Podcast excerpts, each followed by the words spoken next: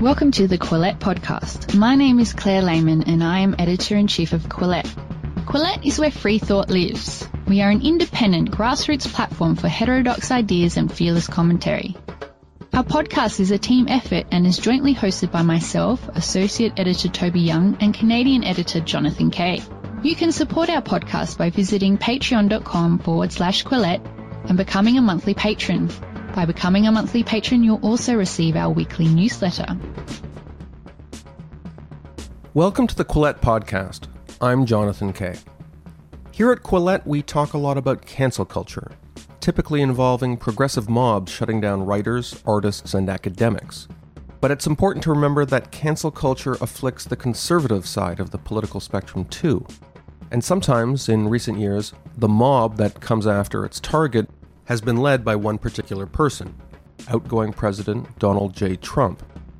One of Trump's mobbing victims was Cheri Jacobus, a veteran conservative strategist whose career in Washington dates back to the Cold War. Until just a few years ago, she was a regular on Fox News, CNN, and other major networks, where she would often pitch conservative causes. But then in 2015, shortly after she was offered a role on Trump's campaign team, ironically, things took a bad turn for Jacobus. In New York meetings, Jacobus developed a bad impression of Corey Lewandowski, Trump's campaign manager, and got the sense that Trump's fundraisers were playing fast and loose with campaign finance rules governing political action committees, as a Washington Post investigation subsequently confirmed. Jacobus declined the Trump team's recruiting efforts, and she was definitively put off Trump when he attacked fellow Republican and war hero John McCain on the basis that McCain had been captured by the North Vietnamese after his plane got shot down over Hanoi in 1967. That's when Jacobus broke with Trump publicly, and it was around this time that her career fell apart, a process set in motion by just a few lines tweeted from the presidential Twitter account. Once Trump tweeted his abuse at Jacobus, all her work with conservative clients dried up, including conservative clients who, Jacobus knew, shared her opinions of Trump. Plus, her email was hacked, she was targeted in a bizarre catfishing scheme, and she began even to fear for her physical safety.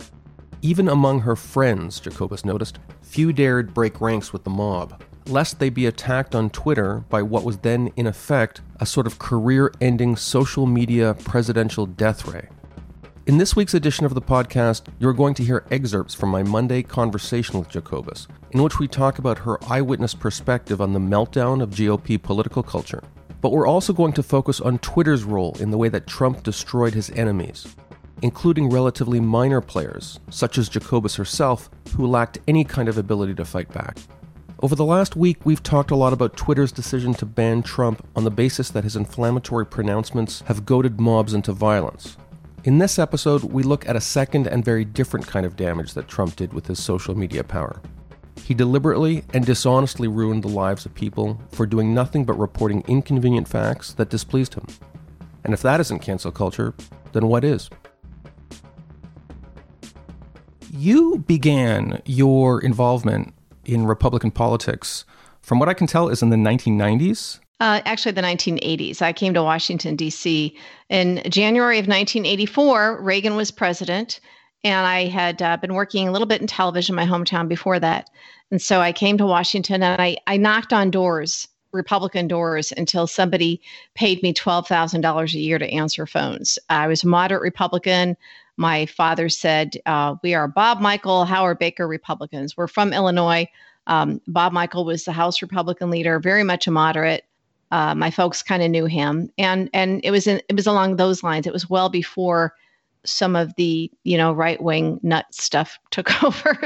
right wing nut stuff. It's a relative term because I remember. I guess this is the late two thousands. We had the Tea Party, and I remember at that time people said this is a new and very different and more militant strain of conservative activism. Where did you stand at the time? Because I know you've been through several iterations. At one point, you worked in a national capacity with the Republicans. Oh, yeah. I mean, there's no question that I've been some kind of a partisan. I worked for the party. I was a moderate. I could work for some conservatives, depend. I mean, there were some things I just couldn't do. I, I kind of liked the the libertarian bent, not the libertarians the way they are now, you know, Rand Paul and that sort of thing. But I was all about little bit of freedom, kind of keep the government off your back. My conservative bent was more being a fiscal conservative, getting rid of waste and fraud so that you could fund your priorities and, uh, you know, keeping a balanced budget where possible. And, and a defense hawk. I worked in the leadership, you know, after contract with America, I had a senior level job uh, with one of the committees as communications director. So I was in Speaker Newt Gingrich's office, oh, several times a week. And I was very uncomfortable at that time with how much influence the evangelical right wing had. And it seemed that those of us, they always would call me a rhino. The Republicans started calling me a rhino because they all figured out I was a moderate. Maybe they, th- they thought I wasn't really one of them. It's like, no, I'm the way Republicans used to be when we were normal. But I was very uncomfortable with the religious right, as they called them. I think of that as the the seeds of where we are now with Trump and Trumpism. So now you're originally from Peoria, Illinois. Oh yeah, I know. When I would sit in meetings and somebody like Frank Luntz, the, the famous pollster, would be there saying, you know, we did this focus group in these polls and the messaging and what pe- regular people want, and they, he'd do this whole presentation, and or others like him, and I'd be like, well, yeah, I mean, I'm from Peoria, I know I'm regular people. You don't you don't need to spend all this money on polls and focus groups. Just ask me and my people. and I always was a moderate, and it was perfectly okay to be a moderate. You know, th- this was at a time when uh, 80% of Americans were either slightly left of center or slightly right of center. And then I think media liked it for clicks, and you know, talk radio had a lot to do with this, pulling people to to those fringes because that's what if it bleeds it leads kind of a thing I would notice some of these evangelical Christian types, they'd be in Congress, but they were rare. And there was one office I remember, because real early on, and I was interviewing for something, and I thought, oh, you know, Republican, kind of a Midwestern, upper Midwest office. And I was asked, well, do you have a problem, you know, staff, the congressman, pray? In the office. They kneel and pray. I'm th- and I'm thinking people can do what they want. It's a little bit weird. I'm like, no, I don't care. And then I realized they meant that I would do it too. Start the day on my knees in the congressman's office praying. And I was uncomfortable with that. But you didn't see that all over the place. And I kind of thought, well, okay, you have people representing folks from all around the country. Occasionally you're going to get that. But then something happened uh, starting a number of years after that. In the early to mid 90s, yeah, I guess that's when it was, you started seeing in the beginning more, more of a voice. And because they were a part of the coalition that gave Republicans the majority in the, in the mid 90s, they had to be listened to more. And that's that's when I started feeling uncomfortable in the party. Again, I was still a Republican, but there would be certain things that I just wouldn't be involved in, or if I was asked to go on TV once I went out as a consultant and I was on TV a lot, if they call and say, "Hey, we need somebody to talk about X," and if it just wasn't my bag, I'd say, "Yeah, yeah, I don't think I'll do that," or or I'd say, "Well, I won't come on and be an advocate." For that, but I'll be a political analyst. I can give some a political analysis. But if you're looking for me to be an activist, you know, that's just not going to happen. In the 80s and 90s, a lot of the time that meant going on like CBS or NBC or, or maybe C SPAN. You didn't have, at least to the same degree, the, the silos where Democrats would talk to each other on MSNBC and conservatives would talk to each other on Fox News. Did that have some role in perpetuating, at least for a time, this moderate Republican ethic that you were describing? When news was actually news and they didn't have to fill the airwaves 24 7 with lots of chatter and conflict, yeah, I mean, that most definitely defined a lot of our, our modern politics. And you see that with Fox. And at some point, Fox changed. I probably have been on Fox about 1,500 times.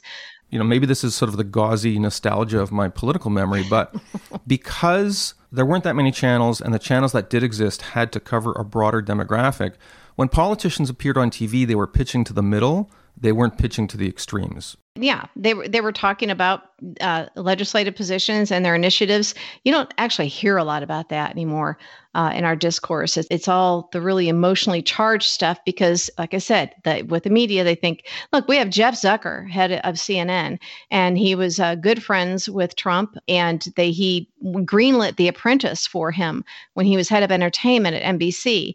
Uh, he's not a news guy. And because of the success of that that show, and if you believe Trump, har har, he says he helped get him the CNN gig. During the primaries, 2015, 2016, we had 15 or 16 Republicans in the race in a primary. And it got to the point where the coverage was so skewed for Trump that at a town hall uh, staff meeting with all the CNN staff, and a lot of the, the producers and anchors and reporters were saying, you know, they were expressing concern that their wall to wall coverage of Trump, who was getting more coverage than all of the primary candidates combined, they thought that they were creating him as the Republican nominee, and they were concerned that this uh, their role as journalists and just for the country, and why is CNN doing this? And Jeff Zucker's response was, "Keep the cameras on him till the eyeballs leave." That is not journalism. That is reality show crap.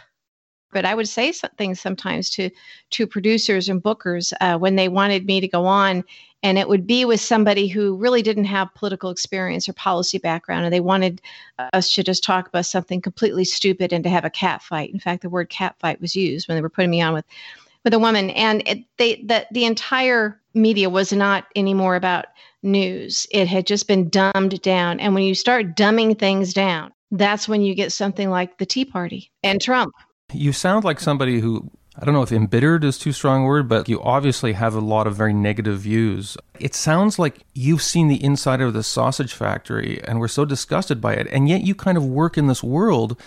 That must take a toll on you. Have you thought about just getting out? Well, you use the word embittered. I mean, you have to understand that um, my my country and my capital was just attacked last Wednesday, and it was the president of the United States who orchestrated it, and inside that building was the rest of our government. That is frightening. And I have been sounding the alarms now for five years about Trump and seeing in real time what was happening with the media. So some people were later to the game than me. Those of us who were early resistors or never Trump before we even had a, a, word for that, we knew. How have you been able to make a living in Washington given your anti-Trump view? the short answer is the short answer is you don't. It's been a rough few years. Trump set out to personally destroy me and succeeded in doing so with the help of some of his pals in the media. If you follow me on social media, you'll know that I spend a lot of time thinking carefully about what to eat. And like a lot of people, I've gotten tired of ordering fast food from Uber Eats and Skip the Dishes. Which brings me to Green Chef, the first USDA certified organic meal kit company. Green Chef is the meal kit service that allows you to enjoy clean ingredients you can trust, seasonally sourced for peak freshness. It's the number one meal kit for eating well. You'll appreciate that Green Chef ingredients come pre measured, perfectly portioned, and mostly prepped so you can spend less time stressing and more time eating. Green Chef makes eating well easy and affordable, including for those with keto, paleo, vegan, or vegetarian food preferences. And I'm going to emphasize the keto entry on that list for those who follow a low carb lifestyle. Green Chef keto recipes average only 14 net carbs each. That's like half a slice of bread or a bunch of mini marshmallows. Here at Quillette, we've been fortunate enough to get some Green Chef samplers. Our favorites so far are the beef melt and breaded pork chop meals, but there are plenty of other options. To learn more, go to greenchef.com slash quillette90. That's Q-U-I-L-L-E-T-T-E 90 and use code quillette90 to get $90 off, including free shipping. That's greenchef.com slash quillette90. And now, back to our podcast. I mean, I realize he's tried to destroy a lot of people, what he does, but could you tell me a little bit about the way you were targeted? It's a long story and it's complicated, and I'll try and keep it brief. We have time. Okay. uh, in I was living in New York after 30 years in Washington, and I sold my house in New York that I or in DC that I lived in for 22 years, sold a ski condo, sold my car, yeah, and I was going to live in New York. That's what I decided I wanted to do. And so I started my consulting business. I was on TV a lot as an unpaid uh, political strategist, and I've been doing that for years 20, 15 years, thousands of times. And um, so I'm in New York, and I get uh, i had had oh you know carly fiorina's people had reached out to me about maybe being her political director. And i was thinking well that's not for me because i really didn't feel like basically camping out in iowa for a year which is what a political director would have to do. And you know i'm just one of those people that would be on a list when there's lots of campaigns out there. I'm, I'm somebody you're going to call. And so i had a friend friend of 30 years in washington tell me, oh, uh, I get a message from him saying, hey, I'm going to be working on the, the Trump super PAC, so I'm going to be in New York a lot. We'll have to get together for lunch or drink or something. I'm like, okay. Well, he's not a good enough friend where he'd feel the need to let me know he's in New York. So I thought, oh, they're going to reach out to me. How do I get out of this? I had very little awareness of Donald Trump at that time. He was just a reality show buffoon. I had really no awareness because I don't pay attention to him that he was the one behind the whole Obama birther movement. I knew it was some crazies, but again, it just it just wasn't something that was on my radar because it it was silly and unimportant. And uh, so the next day, I get a message from him saying, "Hey, we need a good communications director, and basically it needs to be you." I and I thought, okay, well, you don't just tell your friend of 30 years no. And I said, well, why don't we sit down and talk about it? So we agreed to have lunch, and um, I was thinking it was just just to say hey. And he brought along Corey Lewandowski, who I'd never met, never heard of. And they admitted that they had to kind of ambush people. They kind of apologized for it because they were having trouble getting good people to meet with them.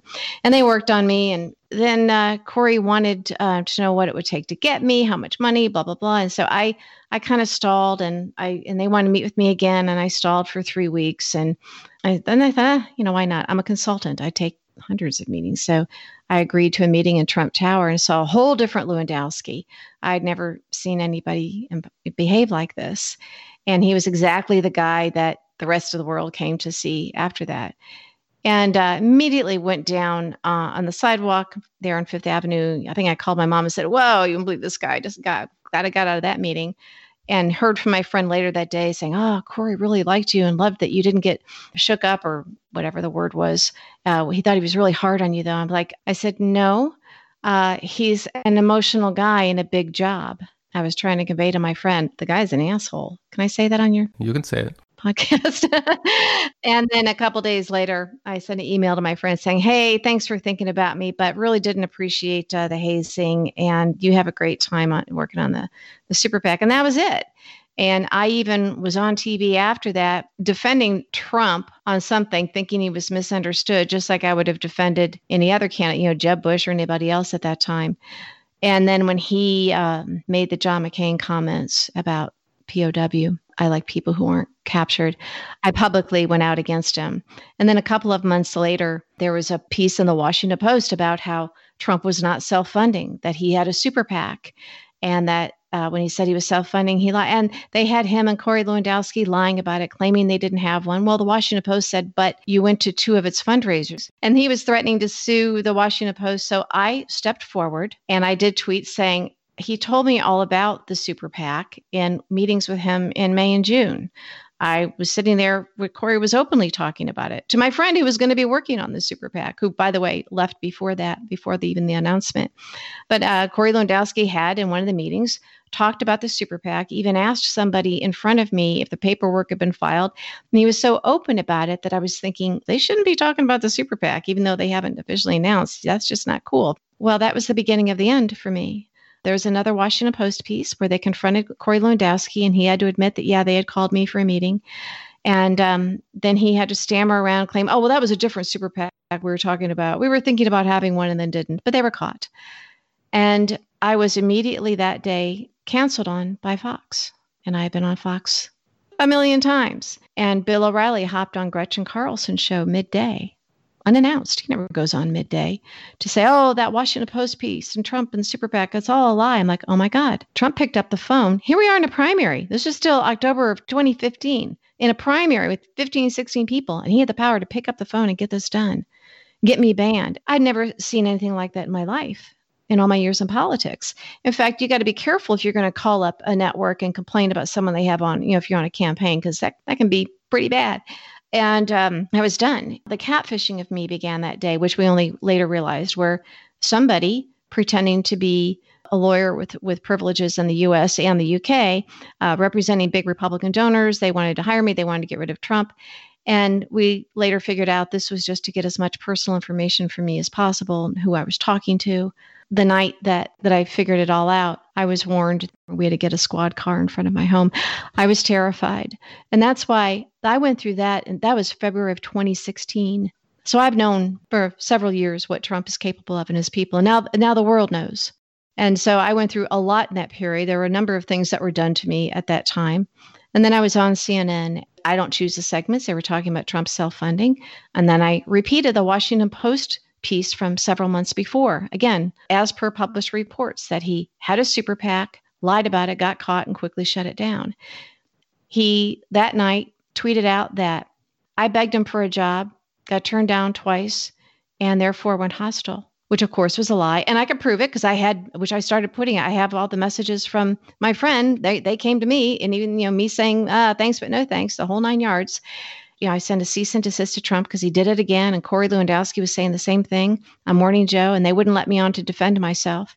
And I'm getting attacked. And I'm now off TV as a self employed woman and had been on TV for years. It was my main marketing tool and uh, sometimes could have influence in getting clients on. I couldn't guarantee it, but at least I could get people on the phone and you know and pitch my clients to see if they were worthy guests or if the issue was something that could be covered. That's just how I made my living, and I was off a TV, and so when they got the cease and desist. Now, Don McGahn was the uh, chief counsel on the campaign. He called my lawyer, wanted to see what we could do to dial this back. My lawyer said, "We're not asking for money, but we want an apology and we want those those tweets taken down."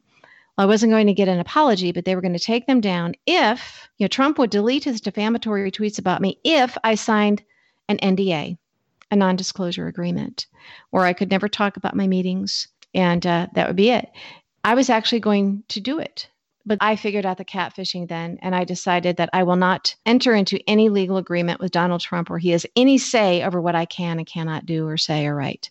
And Don McGahn then called the friend of mine and said, because uh, I had contacted that original guy who contacted me and said, you know, you still have all those communication for me where where you invited me and he talked to reporters you know uh, he had an nda and couldn't do it publicly but he said no we came to her. She did not you know she did not take the job. She told us no thanks. He confirmed all of that and this was you know in articles but that didn't matter when you've got the power of the trump tweet. So i proceeded to file a lawsuit and, uh, and um, it's my understanding, and there was an article about this that when they found out, Manafort was there then, and he made Trump, he held him back as Trump wanted to fire off a statement and Manafort wanted him to just ignore it, that if we don't talk about her, it, it, you know, it doesn't matter. There was also an article coming out in Politico about the catfishing because by this time it was being investigated. When Politico was calling around Trump team, we've been working on this article for about four and a half months, and only a few people knew about it before publication, but at, during that day and a half when they were calling Team Trump to ask them, you know, to get, get get comment from them saying, "What do you have to say for yourselves on this catfishing?" It's clear as you guys. We had it, you know, all tracked. We had IP addresses and everything. I, you know, we it was clear what it was, and um, my email was hacked at that point. Everything deleted, meaning evidence. So now the FBI says now we have a federal crime, and they launched an investigation.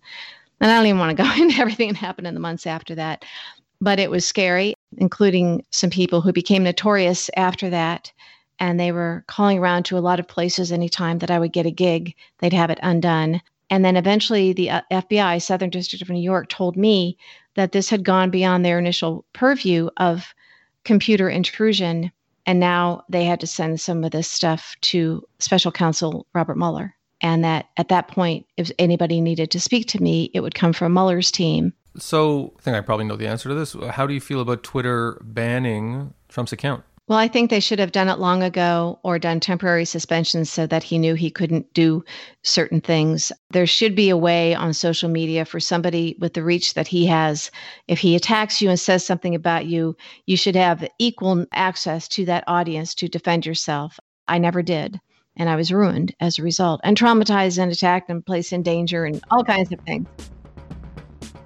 This episode of the Quillette podcast is brought to you by Skillshare, the online learning community that offers you the chance to learn new skills in a more structured and supportive way than you can get from just watching how to videos on YouTube.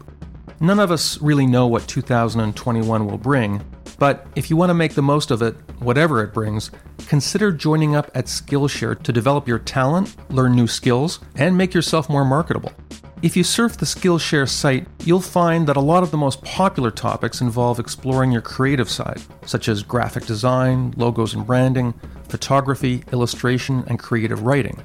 But you'll also find a lot of stuff that's more off the beaten path. For instance, I've spent a lot of time on Skillshare trying to get better at chess, and I love the fact that all of the material is action oriented. There's always a project or a goal, and you're part of a larger group of other Skillshare members supporting you as you learn the material. Explore your creative side at Skillshare.com slash Quillette. That's Q-U-I-L-L-E-T-T-E. Skillshare.com slash Quillette and get a free trial of Skillshare's premium membership. Thank you to Skillshare for supporting our podcast. And now back to our show. Now, you say things were ruined. Does that mean your whole livelihood dried up as a result of this? Yes, and reputation and everything. And then some people, even if they're with you on it, they all kind of got afraid. It's sort of like if, if somebody's beating you up in the street and she's calling for help, people want, you know, they, they don't want to get involved. So I lost a lot of friends that way. And there's some people I don't want them in my life. Also the media, the media who banned me and they know that they know that they were wrong, but they sweep it under the rug because they figure, well, she's a nobody. And if we try and make it right, then we're shining a light on what we did. So the damage is permanent. Did some people who were your friends basically have to choose whether to remain in the Trump cult or be your friend and they basically chose the Trump cult? Is, is that how it worked? Well, my friends in politics, this was the one, this was what hurt uh, hard, but it wasn't surprising. These were Republican friends that worked in Republican politics or media at various levels. And during the primary, the establishment, I would call them mostly establishment, they were not for Trump the Washington establishment was not for Trump. When he got the nomination, they all fell in line because they needed to keep their their place as a cog in the wheel. Their lobbying gigs, their TV gigs, their column, you know, their contracts, their their their even if it's just, you know, they still wanted to go to their monthly meetings at the Loudoun County, Virginia Country Club ladies Republican lunches, you know, whatever it is. That sounds amazing. How do I get an invite? Yeah, I know. Uh, and, uh, and and so they didn't want to give that up. So all of the things that they knew about Trump, and they knew, and some of them had a front row seat to what was happening to me and were very supportive. When he became the nominee, they fell in line, and if not completely then, certainly when he won. Knowing what, and they knew everything that I knew. So that's what's, that's when I was horrified. I left the party, by the way, when they nominated Trump done. A lot of the a lot of folks uh, who, who would never Trump, they waited a long time. I, I knew then. Uh, and I knew that I could never uh, be a part of that, and because I now I knew that the people were crooked, the people who would be running the party and the apparatus around it and and everything associated with it they were going to be around and i just didn't see how i could ever sit around a conference table and do communication strategy or act like bygones or bygones. I knew what trump was and i knew that they knew it these were not part of the the people out in the hinterlands with their red maga hats these are people who know better and they accepted it because otherwise they would have to give things up. So they all got in line. And Trump knew that would happen. And Roger Stone, who was his advisor, knew that would happen. And Paul Manafort knew that would happen. There are a lot of people who I don't trust because they got out too late. And my feeling is they're either dishonest and they're putting their finger in the air to see which way the wind is blowing. They get out when their opportunities in Trump world are exhausted. And so they pivot for their own personal reasons. So if you're to believe them, well, they just didn't know and they finally saw the light. It's like, okay, you're either too stupid then to be somebody that we should be listening to on television uh, or you're dishonest. It feels like what you're telling me is that a lot of these people, ideology is secondary for them, it's, it's about being close to power. You must have had the experience of seeing people who you knew they hated Trump, or at least were suspicious of his agenda, but you'd turn on the TV and you'd see them acting as mouthpieces. You bet. And members of Congress are the same. They will privately tell folks that they can't stand Trump, that they're afraid of him, they just want him to be gone so they can get past this era. But then they publicly support him because they were afraid of a mean tweet. So by taking away Twitter, it's ironic that you have the president of the United States claiming his freedom of speech is, is being cut off. He has a press room right there in the White House with a room full of cameras and a room full of reporters whose only job it is to take down his every word and amplify it and giving him as much free speech as he can handle. But he doesn't want to communicate that way because then we'd all see and hear everything.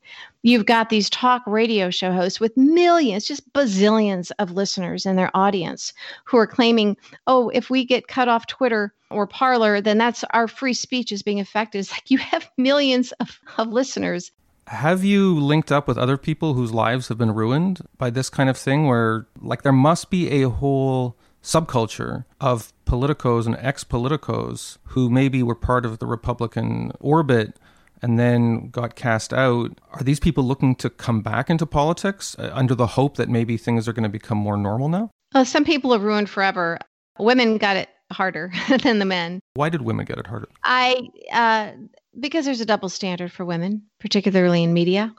And so the men can get away with more. So we're, you know, we're kind of, the women have to fight with one hand tied behind our backs. And it's already tougher for us. I'm a little bit older, so it's kind of too late for me. But, you know, for the younger set, hopefully they won't have to go through even a fraction of what I and some of my women friends and colleagues, former colleagues, have, have gone through. Might it be the case that the Republicans, it's kind of like after a big bender and they say, what the hell happened? history moves in forces and counterforces. Will it become the Bob Dole Republican Party?